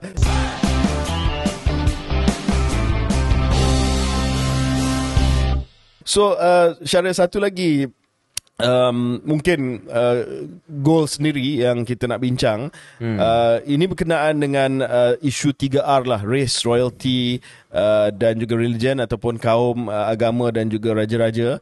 Uh, selalunya yang yang dituduh adalah uh, Perikatan Nasional lah yang mainkan isu ni. Hmm. uh, dan kita pun pernah kata Perikatan Nasional guilty uh, dari masa ke semasa untuk uh, memainkan isu 3R ni. Bukan dari semasa ke masa ke semasa lah. Uh, mungkin selalulah hampir selalu dia mainkan isu 3R ni. Uh, dan saya juga telah baca Datuk Seri Azalina Osman Said uh, Menteri Undang-Undang telah keluarkan kenyataan bahawa uh, beliau telah mencadangkan kepada jemaah menteri nak menggubal undang-undang khusus untuk 3R ni. Dia kata akta hasutan uh, mengambil masa yang terlalu lama dan lebih cepat uh, kalau ada akta khusus untuk diheret mereka yang keluarkan kenyataan yang uh, berbau perkauman ataupun uh, menyentuh sensitiviti agama mempertikaikan raja-raja terus kepada mahkamah mungkin uh, didenda uh, serta-merta ataupun dengan kadar yang cepatlah. Uh, dan walaupun isu 3R ni selalu dituduh kepada PAS, agama, persatu, uh, kaum, kadang-kadang UMNO juga kaum, tetapi uh, Pakatan Harapan are not blameless, ya Syaril. Uh, dan ini saya rujuk kepada kenyataan yang telah pun dibuat pada minggu lepas oleh Lim Guan Eng, hmm. pengurusi nasional parti DAP, yang mana beliau telah uh, membuat kenyataan ini di bawah uh, dalam sebuah ucapan uh, di acara keagamaan sempena jelajah Raja Naga Putri Tian Fu Gong di Jelutong Pulau Pinang. Uh, dan ini ini uh, ucapan Green Wave lah Syaril ya. Yeah. Ucapan Green Wave uh, Guan Eng telah memberi amaran kepada pengundi Pulau Pinang uh, untuk uh, menyekat gelombang hijau daripada bertapak di negeri tersebut. Dan kita dikeluar sekejap uh, kami dah balik kali dah untuk uh, memberi pandangan uh, mengupas berkenaan dengan gelombang hijau yang menjadi momokkan kepada orang bukan Islam bukan Melayu seolah-olah gelombang hijau ini adalah Taliban ya ekstrim yang datang daripada PAS yang akan mengubah gaya hidup orang bukan Islam. Ya uh, dalam interview dalam uh, bersama dengan Sanusi kita nampak ada sedikit pandangan-pandangan yang membimbangkan yang konservatif tetapi tidaklah seperti mana uh, yang cuba digambarkan green hmm. wave yang akan uh, uh, yang dimomokkan oleh uh, sebahagian daripada pemimpin PH um, Ya, dalam contoh ini beliau uh, Guan Eng mendakwa uh, ia akan mengakibatkan uh, tokong uh, kuil ya, dia kuil uh, dia bagi gambaran seolah-olah kuil akan dimusnahkan, memberi gambaran dan orang Islam akan uh, berdepan dengan uh, pelbagai sekatan. I, bila isu ini dilaporkan oleh China Press, Uh, dan dilaporkan dan petikan itu dilaporkan oleh Malaysia Now. Guan Eng telah membuat penafian uh, bahawa beliau tidak pernah sebut bahawa ia melibatkan uh, tokong Buddha dan hanya merujuk kepada kuil Hindu saja. Tetapi selepas itu China Press telah membuat sedikit pembetulan bahawa ia tidak melibatkan tokong Buddha dan seperti mana yang Guan Eng cuba uh, alihkan pandangan dia melibatkan uh, uh, kuil Hindu yang satu ketika dahulu ada kes uh, uh, kuil Hindu diroboh di uh, di Kedah uh, atas uh, sebab-sebab peraturan undang-undang tempatan dan sebagainya. Uh, dan uh, bila dia buat correction tersebut seolah-olah Guan Eng kata uh, ya betul saya tak cakap apa-apa yang boleh dikategori, uh, ditafsirkan sebagai ucapan 3R yang memokkan bukan muslim. Mbak Syaril, saya tengok ya. Hmm. Uh, China Press punya correction pembetulan daripada China Press dan saya baca terjemahan yang ditulis dalam uh, Malaysia Now. Ya okey. Ramai yang kata Malaysia Now ni mungkin uh, tak sokong PH dan sebagainya tapi ini ini verbatim eh, hmm. verbatim. Uh, saya quote more importantly in this green wave they look at your temples with displeasure especially the Indian temples quail. If they don't like what they see, they will demolish it, not allowing you to worship. But remember, if Penang is still there, you can still worship as usual. Syaril saya rasa clear lah. Walaupun dia cuba hmm. kata saya tak rujuk kepada uh, kepada tokong hmm. Buddha, hmm. Uh, kepada kuil, I think the, the meaning yeah. is clear lah. Dan yang saya tertarik, yang dia cover line ni, ataupun dia cakap, oh saya tak merujuk kepada tokong Buddha, saya merujuk pada kuil Hindu as if kalau bercakap tentang kuil Hindu tu kurang teruk ke apa yes. yang dia cakap ni Correct. masih sama iaitu dia dia memberi gambaran kalau PAS yang memimpin uh, negara uh, negeri Pulau Pinang maka rumah ibadat bukan muslim akan dirobohkan akan ataupun terancam itu, terancam. Ya. Way of bukan way of life again. Basically your religious uh, your ability untuk untuk worship tu Ya. akan terancam benda asas. Betul. Jadi ni 3R lah ni. Oh, 100%. Ya. This is as 3R as they come. Ini ucapan antara 3R yang paling teruk bagi saya lah. Hmm. Uh, dan uh, sama teruk dengan ucapan-ucapan yang uh, tunggangan agama yang lain. Tapi tapi yang menariknya KJ bukan pemimpin bukan Islam yang defend Guan Eng ni. Hmm. Tapi ada seorang pemimpin Islam yang betul-betul mempertahankan Lim Guan Eng. Astaghfirullahalazim. Siapa dia tu? Uh, kalau betul ingatan saya beberapa hari lepas tu minggu lepas uh, timbalan Perdana Menteri satu Presiden AMNO uh, ditanya sebagai Presiden AMNO barangkali apa respon uh, kepada kenyataan Lim Guan Eng yang KJ dah terangkan panjang lebar tu. Dan kalau betul ingatan saya statement beliau ialah kenyataan ini kenyataan Lim Guan Eng itu diperbesar-besarkan. Um, bukan uh, apa ni bukan adil kepada Lim Guan Eng untuk marah dia. Dia kata ini adalah statement yang lama. Statement lama yang sengaja dimainkan semula lah waktu uh, pilihan raya ni kononnya.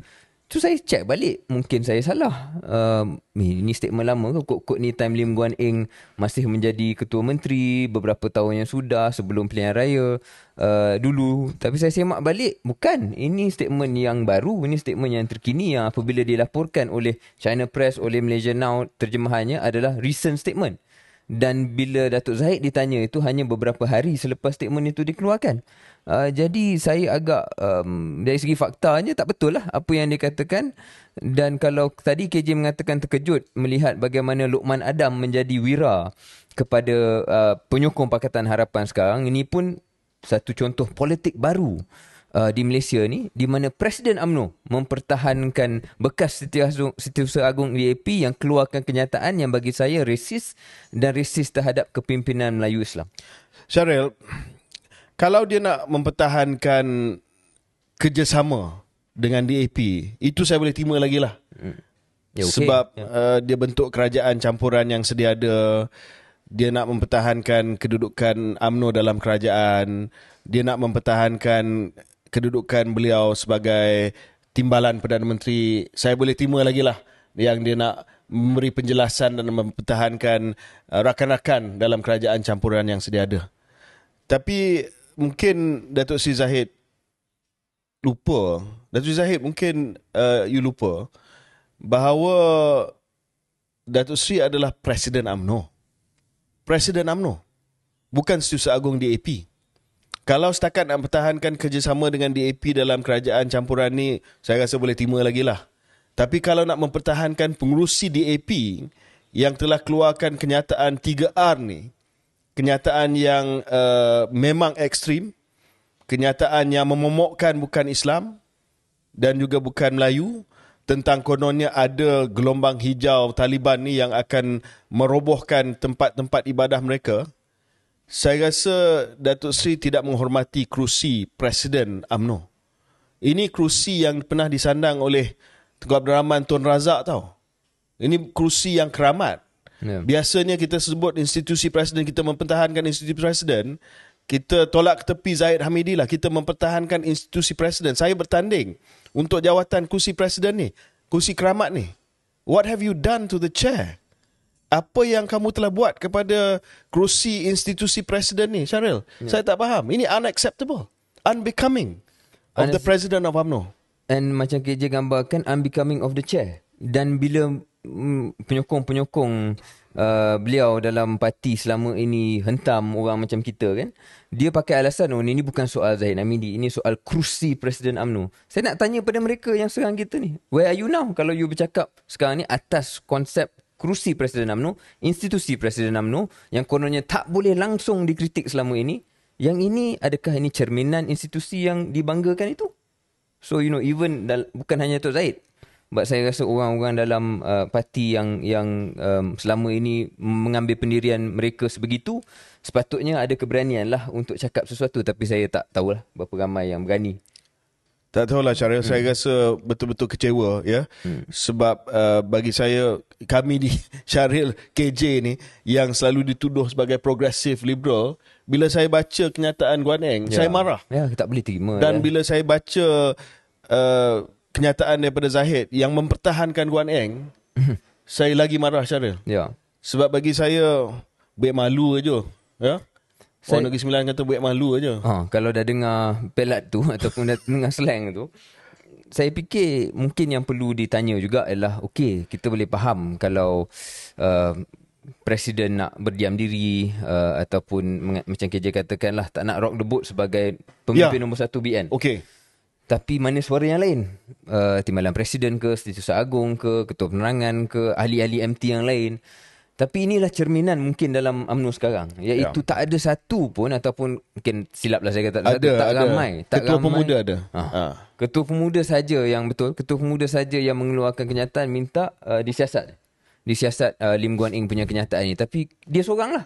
Yang lain semua nampak tak berani untuk cakap apa saja yang kontra ataupun dilihat lain sikit daripada institusi tingkat 39 atau 38 uh, PWTC. Itulah realiti sekarang. Dan cara saya ialah uh, kita tak nak panjangkan isu ni sangat ya tetapi uh, saya rasa pengundi Melayu akan hukum AMNO.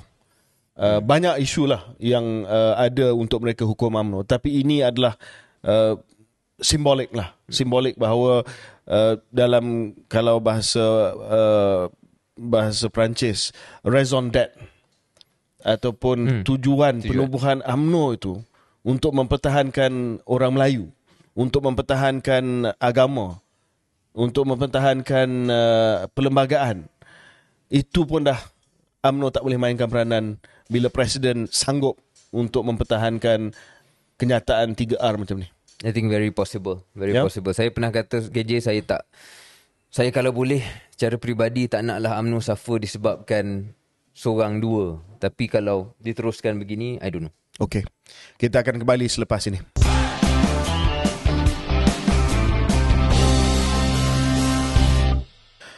Okey, selamat kembali ke episod ke-35 Keluar Sekejap dan uh, kita masuk ke segmen uh, mungkin segmen terakhir pada episod kali ini uh, dengan uh, mengambil uh, maklum dan bincang tentang beberapa perkembangan di negara jiran kita pertamanya negara jiran ke utara Syaril Thailand hmm. uh, di mana kita telah pun mengikuti pilihan raya lepas dan uh, kita di uh, kami di keluar sekejap telah pun uh, berbincang dulu dan sekarang ini masih lagi follow uh, Peter Lim Jarwenrat iaitu daripada parti Move Forward Thailand telah pun mendapat kursi yang paling banyak dan uh, beliau telah uh, pun menunggu untuk dilantik sebagai Perdana Menteri Thailand.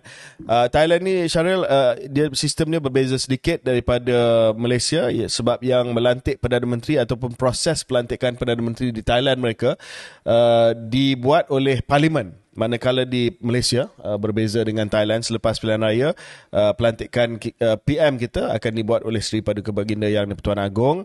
Uh, so di Thailand mereka kena bawa urusan pelantikan itu ke parlimen uh, dan uh, parlimen mereka pun uh, dua uh, dua dewan bicameral hmm. uh, dan uh, di Thailand pemilihan Perdana Menteri itu diselesaikan di parlimen Uh, cuba dibuat pada 13 uh, Julai yang lepas uh, tetapi uh, telah uh, walaupun pita uh, satu-satunya uh, calon uh, tunggal bagi jawatan Perdana Menteri tetapi beliau tidak mendapati hmm. uh, 375 undi untuk membolehkan uh, beliau dilantik sebagai PM beliau hanya mendapat 323 undian dan ramai senator sudah menyatakan mereka tidak akan mengundi pita kerana janji berani partinya untuk mengurangkan mengurangkan kuasa tentera untuk uh, mungkin uh, mengubah ataupun meminda undang-undang lese majest uh, yang sekarang ini tidak membenarkan apa-apa kritikan terhadap institusi raja-raja di di Thailand uh, dan sebagainya. So sekarang ini akan ada satu lagi undian mungkin uh, pada minggu depan. Hmm. Uh, tetapi ramai yang kata takkan dapatlah takkan dapat mungkin hmm. akan hantar nama lain lah mungkin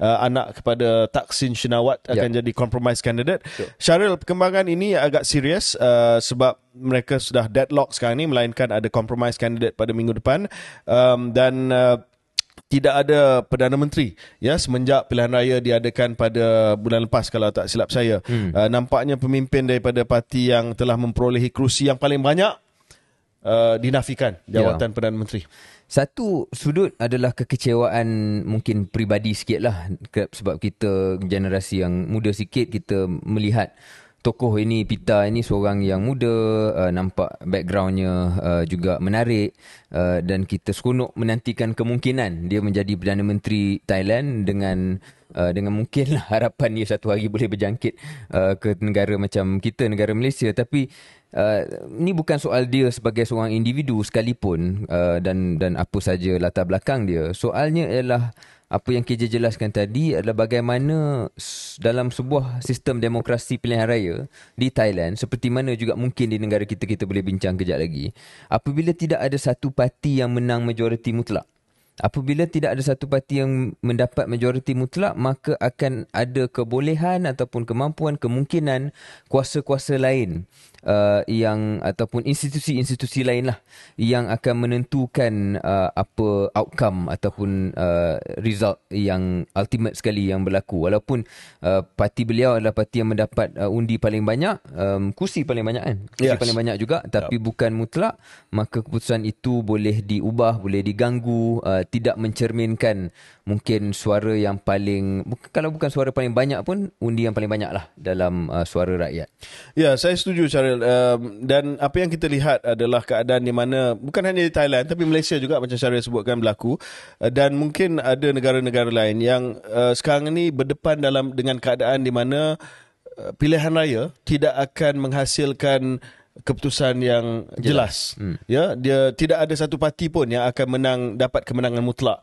Maksudnya dia uh, tidak akan melihat lagi dominasi satu parti dan kalau ada pun parti yang menang dia tidak akan dapat majoriti tapi apa yang dikenali sebagai plurality. Hmm. Dia tak sampai 50% tapi ya. dalam semua parti yang menang uh, yang dapat kursi itu uh, yang tak dapat majoriti mutlak dia yang paling banyak lah. Hmm. So contohnya di uh, konteks Malaysia PH paling banyak. Ya. So mungkin entah sebab itu dijemput oleh yes. yang di-Pertuan Agung untuk membentukkan kerajaan. Hmm. Uh, Pita walaupun tak dapat majoriti uh, di kalangan parti yang paling banyak ya. So dia uh, uh, nama tunggal uh, untuk dihantar untuk pusingan pertama ni sebagai Perdana Menteri. So uh, apakah implikasi dia syariah sekarang ni ya sebab uh, walaupun kita tahu uh, ini memang uh, mengikut perlembagaan uh, negara masing-masing walaupun tidak ada majoriti mutlak so dalam contoh di Malaysia kalau tidak ada pemenang mutlak hmm. uh, yang di Pertuan Agong ya, ya. masih lagi terpakai uh, peruntukan perlembagaan di mana pada hemat yang di Pertuan Agong pada pandangan uh, yang di Pertuan Agong siapa yang mempunyai keyakinan kepercayaan majoriti uh, ahli dewan rakyat masih terpakai hmm. dan dalam hal itu budi bicara mutlak yang di Pertuan Agong lah uh, tetapi um, apakah implikasi ini kepada will of the people hmm. uh, di mana sokongan rakyat itu tak boleh uh, menghasilkan uh, pemenang mutlak yeah. dan terpaksa diserah kepada institusi yang berperlembagaan tetapi institusi yang terpaksa uh, menggunakan budi bicara untuk menentukan siapa yang boleh membentuk kerajaan. Saya fikir kita jelas dan kita kena jelaskan lagi kita bukan langsung mempertikaikan atau mempersoalkan uh, kemampuan institusi uh, yang berperlembagaan yes, untuk menggunakan budi bicara. That's yeah. not the point of no, this discussion. Point dia adalah dari segi konsep uh, suara rakyat itulah bagaimana untuk menterjemahkan ia. Saya rasa soalan yang amat sukar untuk kita kita kupas kerana macam KJ katakan ada konteks budi bicara ni lah. Dan mungkin di Thailand kita dah katakan bahawa uh, undi yang paling banyak tak dapat. Di Malaysia Uh, mungkin mungkin dalam satu novelty ataupun benda yang biasanya tak pernah berlaku dalam Malaysia apabila uh, hang parlimen kan um, konsep plurality macam KJ jelaskan plurality adalah tak dapat majoriti tapi paling banyak. Yeah. iaitu Pakatan Harapan. Mungkin atas sebab itulah um, uh, budi bicara yang digunakan oleh uh, yang di Pertuan Agong adalah ke arah itu. Iaitu macam mana first kali kita nak pastikan Anwar Ibrahim menjadi Perdana Menteri. Boleh tak dia jadi Perdana Menteri dulu? Hmm. Uh, so I think mungkin itu salah satu terjemahan yang paling mudah untuk dipahami dan di, mungkin dipersetujui oleh yep. kebanyakan orang. Uh, tapi dah tentu ada um, kaedah ataupun kemungkinan-kemungkinan lain. Jadi dalam dalam soal ini selagi mana suara rakyat itu tidak boleh deliver sesuatu yang keputusan yang mutlak akan adalah ruang um, yang kelabu yeah. uh, untuk bawa kepada hasil yang berbeza. Sebab kita kena ingatkan kepada pendengar bahawa walaupun sekarang ini kerajaan campuran uh, PMX mempunyai kalau tak silap saya lah cara 148 yeah. more or less lah yeah. uh, 2 per 3 lah. 2 per 3. Tetapi itu adalah post electoral hmm. arrangement. Yeah. Maksudnya satu uh, kerjasama yang terhasil selepas pilihan raya. Hmm. Jadi kita tak boleh kata bahawa kerajaan ini mempunyai mandat rakyat secara kerajaan campuran lah. Yes. Dia ada mandat uh, parti masing-masing yang telah Derive, menang derive lah hmm. derive aggregate mandate hmm. ya so uh, dalam hal ini boleh diterima sebab Ya. memang constitutional hmm. uh, dan uh, memang dikeluar sekejap kita akui dan kita uh, hormati Tapi poin KJ ialah apabila mereka mengundi pada November 2022, tak ada siapa undi untuk kerajaan macam ni lah kan. Dia tak undi untuk Perdana Menterinya yang ini, timbalan Perdana Menterinya yang Of ini. course not. Syara satu undi KJ, satu undi Oh, Zahid. ya, bro. ya, ya, ya. It's Hampir- hampir terlupa. Don't, don't forget. This, you know, Yeah. that was the mandate, Yeah. not this. Yeah. Ini ini mandat yang saya rasa uh, dihasilkan atas budi bicara. Dan reality lah, reality Uh, outcome yang tidak jelas. Ya, budi bicara agung dan juga outcome yang tidak jelas. Hmm. Cuma Syaril, uh, kita tak nak bincang panjang lebar sangat. Saya rasa uh, bukan ruangnya hari ini. Tetapi ada juga yang kata ini adalah masa yang paling sesuai untuk kita mengubah sistem pilihan raya hmm. ataupun sistem representasi kita. Sebab di Malaysia kita ada FPTP, First Past the Post. Uh, dan uh, FTP, FTPT inilah FPTP. FPTP inilah yang uh, menghasilkan hmm. hang parlimen seperti mana yang uh, juga pernah berlaku di uh, UK satu ketika dahulu yang memaksa David Cameron bekerjasama dengan uh, Lib Dem Nick Clegg. Ya, Nick Clegg. Uh, remember? Ya. Nick Clegg. Uh, uh, odd couple. Yes. Uh, disebabkan hang, hang parlimen. Syaril uh, sebagai seorang uh, student of politics uh, mungkin ada sistem lain uh, PR proportionate representation ataupun party list hmm. uh, yang boleh membantu supaya tak lagi berlaku uh, outcome macam ni. Um, pertama saya, mungkin kita jelaskan kepada pendengar yang yang tak familiar. First past the post ni adalah sistem yang kita pakai, sistem Westminster yang yang paling simple uh, yang Malaysia pakai iaitu dalam satu kerusi satu wakil. So Tak kira lah kalau dia menang uh, majoriti uh, 20,000 ke, majoriti 300 ke, Ah, dia akan 300. jadi wakil rakyat lah. Betul. Ada orang yang menang 300 masih jadi Ya. TPM tu. Ya, Ah, masih, okey. masih, masih, masih, masih. Dan dia menang kerusi itu. Uh, jadi satu kerusi, satu wakil, tak kira gap dia berapa, itulah yang yang menjadi wakil. Dan uh, dalam kerusi itu, siapa yang dapat undi paling banyak. Jadi Ya. kalau ada tiga calon, ada empat calon, yang undi paling banyak, itulah wakilnya. Hmm. Jadi ada senario di mana macam KJ gambarkan, seorang dapat 50.1 uh, peratus, seorang dapat uh, 49.9 peratus. Yang 49.9 peratus punya suara tu tidak diwakili langsung lah. Ya. Dan sebab hanya satu saja wakil dalam dalam tempat itu. Jadi apa yang mungkin sistem-sistem lain negara-negara lain pakai lebih uh, mencerminkan uh, nisbah undi itu proportional yeah. representation.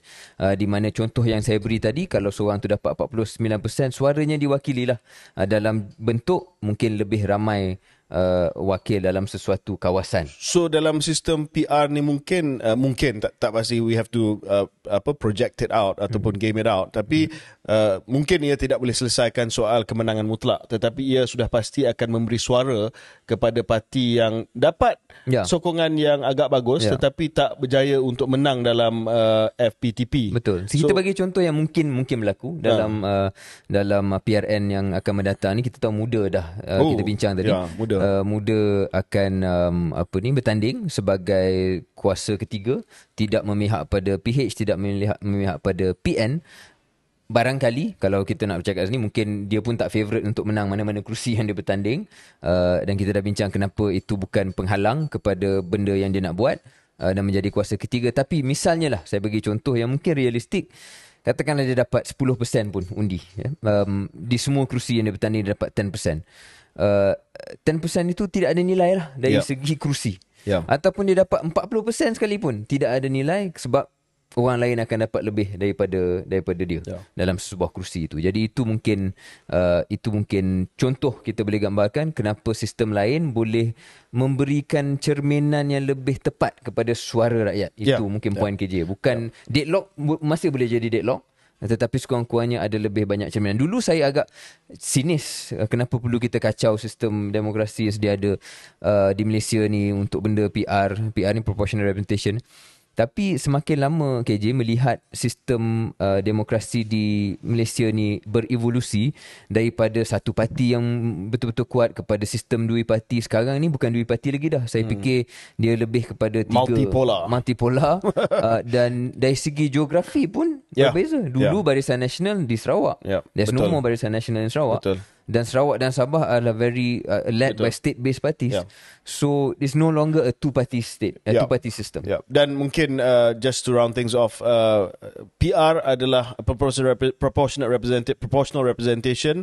Uh, hanya satu alternatif. Ada lagi alternatif lain, Ya. party list dan sebagainya. Correct. Uh, yang different mungkin versions, lah. different versions. versi-versi Uh, lain yang mungkin- yang lebih uh, mencerminkan berbanding first past the post. Correct, correct. Dan mungkin satu segmen atau satu episod lagi nanti kita boleh bincang dan mengupas dengan lebih mendalam Hmm. Ya. uh, tentang alternatif yang yang ada. Syarul, saya nak pergi kepada daripada jiran utara, saya nak pergi ke jiran selatan kita. Hmm. Uh, dan uh, sedang uh, berlaku gempa bumi politik di sana. Ya. By Singapore standards lah. Yes. Ya, Singapore standards biasanya kita tengok Singapore ni uh, jiran kita Dry. politik, Politik dia, dia bosan lah sikit bosan, ya. dry. Uh, PAP menang, PAP menang.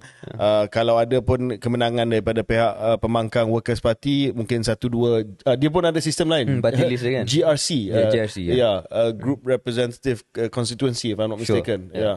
Uh, Enam orang satu tempat, Uh, enam orang satu orang. tempat ada anchor minister dan sebagainya. Tetapi gempa bumi ni Hmm. uh, disebabkan uh, beberapa isu semenjak beberapa hari yang lepas ataupun minggu yang lepas uh, yang telah pun berlaku di di Singapura uh, dan uh, ia telah bermula uh, dengan uh, satu isu yang melibatkan uh, Menteri Dalam Negeri dan juga Menteri Luar Negeri Singapura, both the Home and the Foreign Minister, uh, K. Shanmugam and Vivian Balakrishnan, uh, whom uh, just to declare, whom I know, uh, dan mereka telah terpaksa pergi ke Parlimen Ya. uh, untuk memberi statement kenyataan berkenaan dengan rumah yang mereka sewa. Hmm. Sebab mereka sewa rumah yang dimiliki oleh kerajaan uh, Singapura. Kenapa jadi isu? ah? Uh, Mungkin jadi orang akan isu sebab salahnya? uh, benda ni pertikaian uh, yang bermula uh, di kalangan publik lah publik pertikaikan sama ada mereka telah dapat uh, sewa rumah tersebut dengan kadar yang rendah bukan mengikut kadar pasaran hmm. uh, sebab rumah-rumah di Singapore uh, especially landed property Ya. uh, agak yalah uh,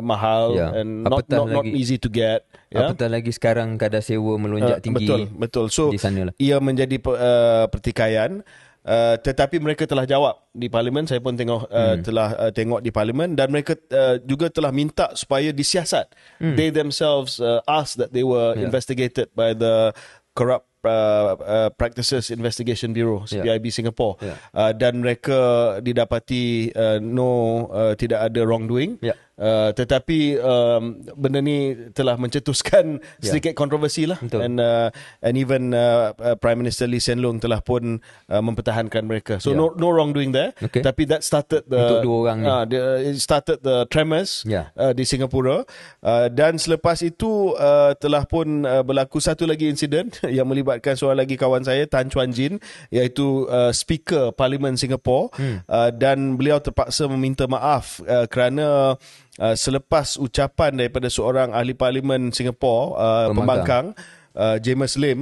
uh, dan uh, the Workers Party ni biasalah dia akan uh, banyak bangkitkan isu-isu yang uh, isu rakyat yang dan penyelesaiannya uh, you know more, more towards populist uh, penyelesaian hmm. uh, selepas dia duduk saja speaker Tan Hmm. Chuan Jin dia telah cakap dia telah keluarkan kenyataan something populist beep populist Hmm. kita tak nak sebut kat sini tapi ah, boleh boleh check lah. dan kenyataan ataupun uh, apa yang dia cakap Bahasa tu, tu. bahasa tu apa yang dia cakap tu was picked up by the hot mic Hmm, dia tak dia tak berniat untuk bercakap tapi under his breath lah. under his breath. So of course apa yang dia cakap tu unparliamentary lah Yes. sebagai speaker Ya. dan memang itu telah mengundang uh, kecaman. He's apologized since Hmm. and uh, saya diberitahu bahawa uh, menteri uh, leader of the house Indrani akan buat kenyataan pada uh, parlimen Singapore pada Oh. minggu depan. So it's not over yet. Uh, so it's not, perkataan uh, tu. so it's not over yet ya. Uh, dan uh, ialah Chuan Jin telah explain dia macam orang lain juga dia ada pandangan berkenaan Ya. dengan uh, apa ucapan-ucapan yang dibuat dan dia terlepas cakap dan mic tu masih lagi uh, uh, ataupun boleh tangkap apa yang dia dia cakap. Tapi Syaril, the biggest earthquake in Singapore after those two small tremors Hmm. uh, melibatkan uh, S. Iswaran, uh, Menteri Pengangkutan, Pengangkutan. Singapura yang juga bertanggungjawab atas hal ehwal uh, perdagangan. Uh, dan beliau telah diarah oleh Perdana Menteri Lee Hsien Loong uh, untuk uh, bercuti. Uh, and it was revealed uh, last night Syaril uh, CPIB Singapore Corrupt Practices Investigation Bureau dia punya SPRM lah uh, telah pun keluarkan kenyataan bahawa actually Iswaran was arrested. uh, uh, for investigation apparently. So he, he wasn't just called in for a chat uh, but he was uh, apparently arrested together with uh, Malaysian businessman uh, Ong Beng Seng Yeah. BS Ong known as BS Ong. Uh, beliau adalah hotelier dan juga orang yang uh, bertanggungjawab membawa F1 ke Singapura. Uh, dan uh, it's looking uh, quite serious uh, Syaril the last time Singapore investigated a minister was uh, more than 30 years ago. Hmm. and that actually led to that minister committing suicide before he was charged. And not I'm not saying that you Hmm. Know of course uh, is eh, innocent until proven guilty. Betul. and kita serahkan kepada pihak Singapura we wish all the best to our neighbours. Uh, and Iswaran is entitled a presumption of innocence. Yes. uh, but but this is serious Ya, uh, terutamanya di Singapura lah Ya. benda yang tak tak dikaitkan dengan Singapura biasanya. Tak adalah kita nak mempolitikkan segala-galanya dan macam KJ kata kita harap benda yang terbaik untuk negara jiran kita. Uh, cuma dalam sudut politik benda ni perkara yang besar dan mungkin KJ beberapa persoalan. Pertama ialah adakah ia akan uh, memberi kesan kepada pilihan raya presiden dan juga pilihan raya umum dia lah. Uh, pilihan raya presiden ni walaupun tidak ada wakil parti tetapi implied lah. Orang tahu uh, siapa sebenarnya calon favourite uh, PAP dan bukan calon favourite PAP. Ya. Uh, dan kemudian macam saya sebut tadi ada pilihan raya umum dia lah. The main pilihan raya. So mungkin ada kesan dari segi timing, dari segi keputusan. Uh, satu lagi soalan yang sedikit nakal KJ kalau boleh saya tanya pandangan. Adakah ini akan melengahkan uh, handover uh, daripada Lee Hsien Loong kepada Lawrence Wong Ya. iaitu yang kita tahu akan jadi PM seterusnya. Good question. Uh, tetapi saya melihat um, kepercayaan Lee Hsien Loong terhadap Lawrence Wong uh, masih lagi tinggi sebab uh, yang keluar di media yang dihantar oleh kabinet Singapura untuk buat kenyataan kepada Lawrence. media adalah Lawrence. Okay. So PM uh, Nak Lee lah. clearly sent Lawrence Yeah. to make the statement because he wants to show that you know uh, I have Lawrence's.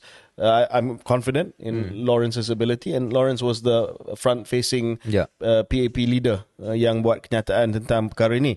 Uh, tapi poin Syaril berkenaan dengan uh, kesan pilihan raya tu, saya nak uh, point out one other thing Syaril. Um, Iswaran, kawasan dia, West Coast GRC, Okay. uh, dia menang dengan majority, tak, kalau tak silap saya, 51%. So very wow. marginal. Right. Very marginal. Okay. So saya melihat memang akan ada Akan kesan. ada kesan Memang ada kesan. Tapi Syaril uh, mungkin yalah um, saya rasa satu lagi talking point daripada isu ni Hmm. uh, Iswaran belum lagi kena tuduh. Hmm. Ya. Baru kena siasat. Ya. Itu pun Perdana Menteri Lee Hsien Loong telah minta beliau bercuti. Hmm. Leave as post. Dia lain sikit eh daripada negara yang berjiran dengan Singapura. Ne- Negara jiran dengan Singapura. Ha, ada satu negara. Indonesia. Ah tak, dia atas sikit kot. Atas sikit. Thailand. Ah tak ada bawah Thailand. Bawah sikit. Ah. Okey. Oh ada Ah. bukan setakat uh, dia disiasat tapi setakat- dah dituduh. Ya. Oh, dah dituduh. Tak minta cuti pun dia di Angkat. ah. Okay, Negara tu unik, negara tu Ah, unik. Okay, very unique, unique. Ya, okay, kita wrap up. Uh, ada satu kenyataan, uh, biasanya saya tak setuju dengan tokoh ini, uh, iaitu Lim Kit Siang. Minta maaf, Tan Sri, yang berbahagia Tan Sri Lim Kit Siang. Uh, keluarkan kenyataan Syaril, saya baru saja baca. Let's agree not to touch on 3R. Kit Siang tells all parties.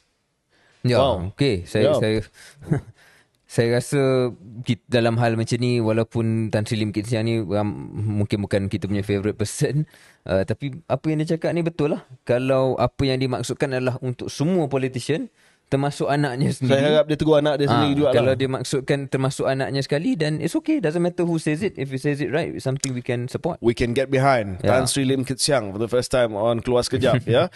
I think untuk PRN ni kami di Keluar Sekejap harap anda semua tidak akan uh, mainkan isu 3R dengan ekstrim. Of course, Dengan cara yang dengan cara yang ekstrim. Kalau nak bangkitkan soal uh, masalah kaum Melayu, masalah Ya. pernikahan Chinese, uh, masalah uh, ekonomi India dan sebagainya, saya rasa okay, that's fine. Macam apa ni yang dikatakan oleh uh, MB Sanusi lah. Ah. Uh, dia kata kalau dia parti PAS, kalau dia tak boleh cakap isu 3R apa lagi yang dia nak cakap? Ekonomi, kebajikan semua tu. Actually betul lah KJ katakan kerana part yang dia paling impresif Masa bukan dia cakap awal. duniawi. Ah bila dia cakap hal dunia, dia ejek kita duniawi, Ya. tapi bila dia cakap tentang KXP, tentang air, uh, Pulau Pinang Kedah, part tu lah orang yang paling Ya. impress sekali. Uh, komen-komen duniawi. YouTube uh, yang Sanusi tu Ya. bab dia cakap pasal 3R kurang sikit. Kurang kurang sikit. sikit. Tapi Ha. bab dia cakap pasal duniawi Ha, jadi But- MB Sanusi Ya. duniawi masih lagi matter dalam dalam politik PAS. Okay. Masih lagi boleh jadi mainan. So watch what you say ya during PRN. Kalau tidak kami dikeluar sekejap we'll call you out. Okay. Syaril on a lighter note Ya. uh, sebelum kita tamat anything interesting movie ke buku ke yang uh, you baca recently uh, ataupun tonton? Yeah, so not so much buku movie tu boleh share dalam different episode but uh, since you brought it up, ada satu clip video YouTube uh, dalam 30-40 minit. Uh, ada satu program yang dinamakan The Overlap uh, dihostkan oleh Gary Neville. Uh, ia adalah Gary Neville uh, Man United lah. Man United, Man Ha, United. sebutlah. Okay, okay. Okay, okay Gary, uh, Gary Neville England uh, yang yang uh, interview lah dia basically football dan dia interview dengan uh, pemain-pemain bola sepak yang uh, sedia ada ataupun yang dah retire.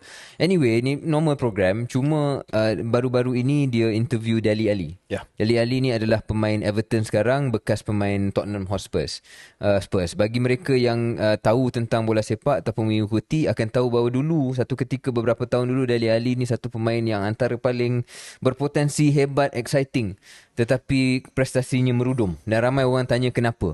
Dalam interview ini dikongsikanlah latar belakang Dali Ali apa yang beliau hadapi sebagai anak kecil, ada abuse uh, dan the substance abuse that he he is uh, going through atau Now. substance addiction that he's Yeah. going through now. Satu sharing yang amat-amat um, beremosi lah kalau He broke down kan? He broke down, he broke down dia men- menangis sikit uh, dan jarang lah kita tengok interview begitu dalam konteks sukan dan bola sepak. Ya. Cuma saya tertarik bagi mereka yang tak minat sangat pun dengan football, uh, ia satu contoh uh, cerminan bagaimana selebriti orang yang dikenali ramai juga mempunyai demons ataupun mempunyai masalah uh, peribadi uh, yang mendalam dan sejarah yang yang gelap. Uh, it's a very touching interview I think um, and saya recommend siapa yang ada masa tengok setengah jam 40 minit di overlap uh, Gary Neville dan uh, Dali Ali. Okay. KJ? okay. Ya, uh, minggu lepas saya telah uh, pergi ke Pawagam hmm. uh, untuk uh, menonton uh, Police Evo 3. Ya. Police Evo 3. Police Evo 3 ni Syaril saya tahu Syaril mungkin uh, kurang sikit dari segi local film. Police Evo 3 ni Why do you adalah have to take shots at me? Police Evo 3 ni adalah kita punya local Bad Boys franchise lah Ya. ataupun Little Weapon punya franchise. Uh, Zizan Razak dan juga Shaizi Sam uh, they play the two lead characters, two cops. Uh, dan uh, saya uh, you know I, I'm a I'm a fan of Police Evo uh, the franchise. The, dan this one of course uh, you know this uh, dari segi the action, dari segi uh, the production uh, quality uh, was really good lah. Was really good. I, I'd recommend you watching uh, Police uh, Evo 3. I won't give it away. Uh, tapi saya bangga lah uh, tahap uh, mutu production ya. Uh, Storyline okay? Storyline storyline also okay. Very good. Um, and uh, realistic, not realistic. Uh, well, I mean, it's an action movie. Yeah. It's an action movie. So even Hollywood action movie, Yeah. uh, you know, Stretches, kita kita yeah. kena kena bagi uh, bagi ruang realism. sikit lah dari segi uh, sama ada realistik ataupun tidak. Uh, dan uh, saya harap uh, Zizan akan uh, mempertimbangkan penglibatan saya dalam Polis Evo 4 nanti. KJ akan jadi apa watak apa? Ha? Mungkin ketua polis negara. Kenapa tak boleh jadi orang jahat? Haji. Oh, orang jahat pun boleh. Orang jahat pun boleh. Ya, orang jahat pun Okay. boleh. Ya. Okay. Terserah kepada Zizan lah. Ya. Aktor. Aktor. Uh, dan uh, pada uh, hari Ahad yang lepas, Syaril, saya telah pergi ke satu konsert. Hmm. Uh, konsert, uh, konsert nama konsert tu Nusa Fest. Right. Yang telah menghimpunkan uh, beberapa artis, band, singer dan sebagainya. Uh, Search, ada Wings, Hmm. ada... Uh, tapi saya pergi untuk set uh, Butterfingers. Sure. Uh, dan saya sempat juga uh, melihat uh, hujung set uh, band daripada Indonesia 420 uh, hmm. bagus juga uh, tapi uh, dah lama saya tunggu Butterfingers sebab sel- selama ni Emmett uh, penyanyi Butterfingers pun berada di luar negara uh, dan saya sebagai generasi X yang telah membesar dengan Butterfingers memang nak tengok uh, the Butterfingers punya concert hmm. uh, great concert and great to have Emmett back dia dah kembali ke tanah air dan Tapi KJ, uh, uh, yeah. ju- just nak celah But- Butterfingers ni, they've played they, every time dia uh, perform kita macam anggap itu adalah performance mungkin performance yang terakhir tapi dah dua tiga kali lah uh, dia buat performance performance yang Ya. uh, but always that that's a good thing to have sebab Kita one harap- of the best bands, probably Yeah. the uh, best band dan Malaysia has dan produced. ramai yang tak tahu sebenarnya uh, penyagaan pertama saya adalah konsert promoter. Oh really? Ya, pada tahun uh, 1995 saya telah uh, buat konsert di Piccadilly uh, di Damansara Jaya. Oh, saya ingat Uh, Lily Circus. No no no Piccadilly KL uh, dia dia T-dance masa tu kita panggil T-dance. Okey. Uh, dan saya telah bawa T-dance tu? uh, T-dance ni uh, sebab kita tak boleh buat pada waktu malam, kita terpaksa buat pada waktu petang. Oh, time, tea time lah. Uh, tea time lah Tea Dia time? panggil tea dance Dance? uh, tidak Kita panggil tea dance Tapi sebenarnya adalah uh, Concert. it, it's, it's a gig lah. Okay. It's a gig Dan Buat ada tu tak ada license ke? tak ada. Grey area license Grey area, grey area. So keuntungan pertama saya Daripada konsert Oh. tu lah Ada Butterfingers Ada band macam Punk band Macam Splatters Mungkin ada yang Gen X Saya masih lagi ingat. So uh, Konsert whatever. Butterfingers tu Memang bawa banyak uh, Nostalgia uh, Bagi saya Wow, Ya. okay, Ya. okay. Ya, no, I think saya, saya saya memang minat sangat dengan Butterfingers juga. Um, walaupun umur kita mungkin sedekat berbeza, tapi saya old soul sikit. Uh, so I always enjoy earlier music. Yup. Uh, yeah, I mean, I I wish I could have gone there. That was uh, that was interesting. Uh, tapi bercakap tentang local music scene ni, promoter ataupun Butterfingers dan sebagainya, saya pun terbaca Muse akan datang. The the band Muse is Yup. coming to Malaysia, dan uh, the opening act will be Kyoto Protocol. Ah okay Your Ah, friend isn't it Yes, Fuad Fuad. Yeah, Fuad. yeah. So uh, satu lagi band Malaysia yang kita uh, syorekan hmm. untuk tatapan uh, ra- orang ramai dan pendengar keluar sekejap. Okay great Ya, support lokal, keluar sekejap.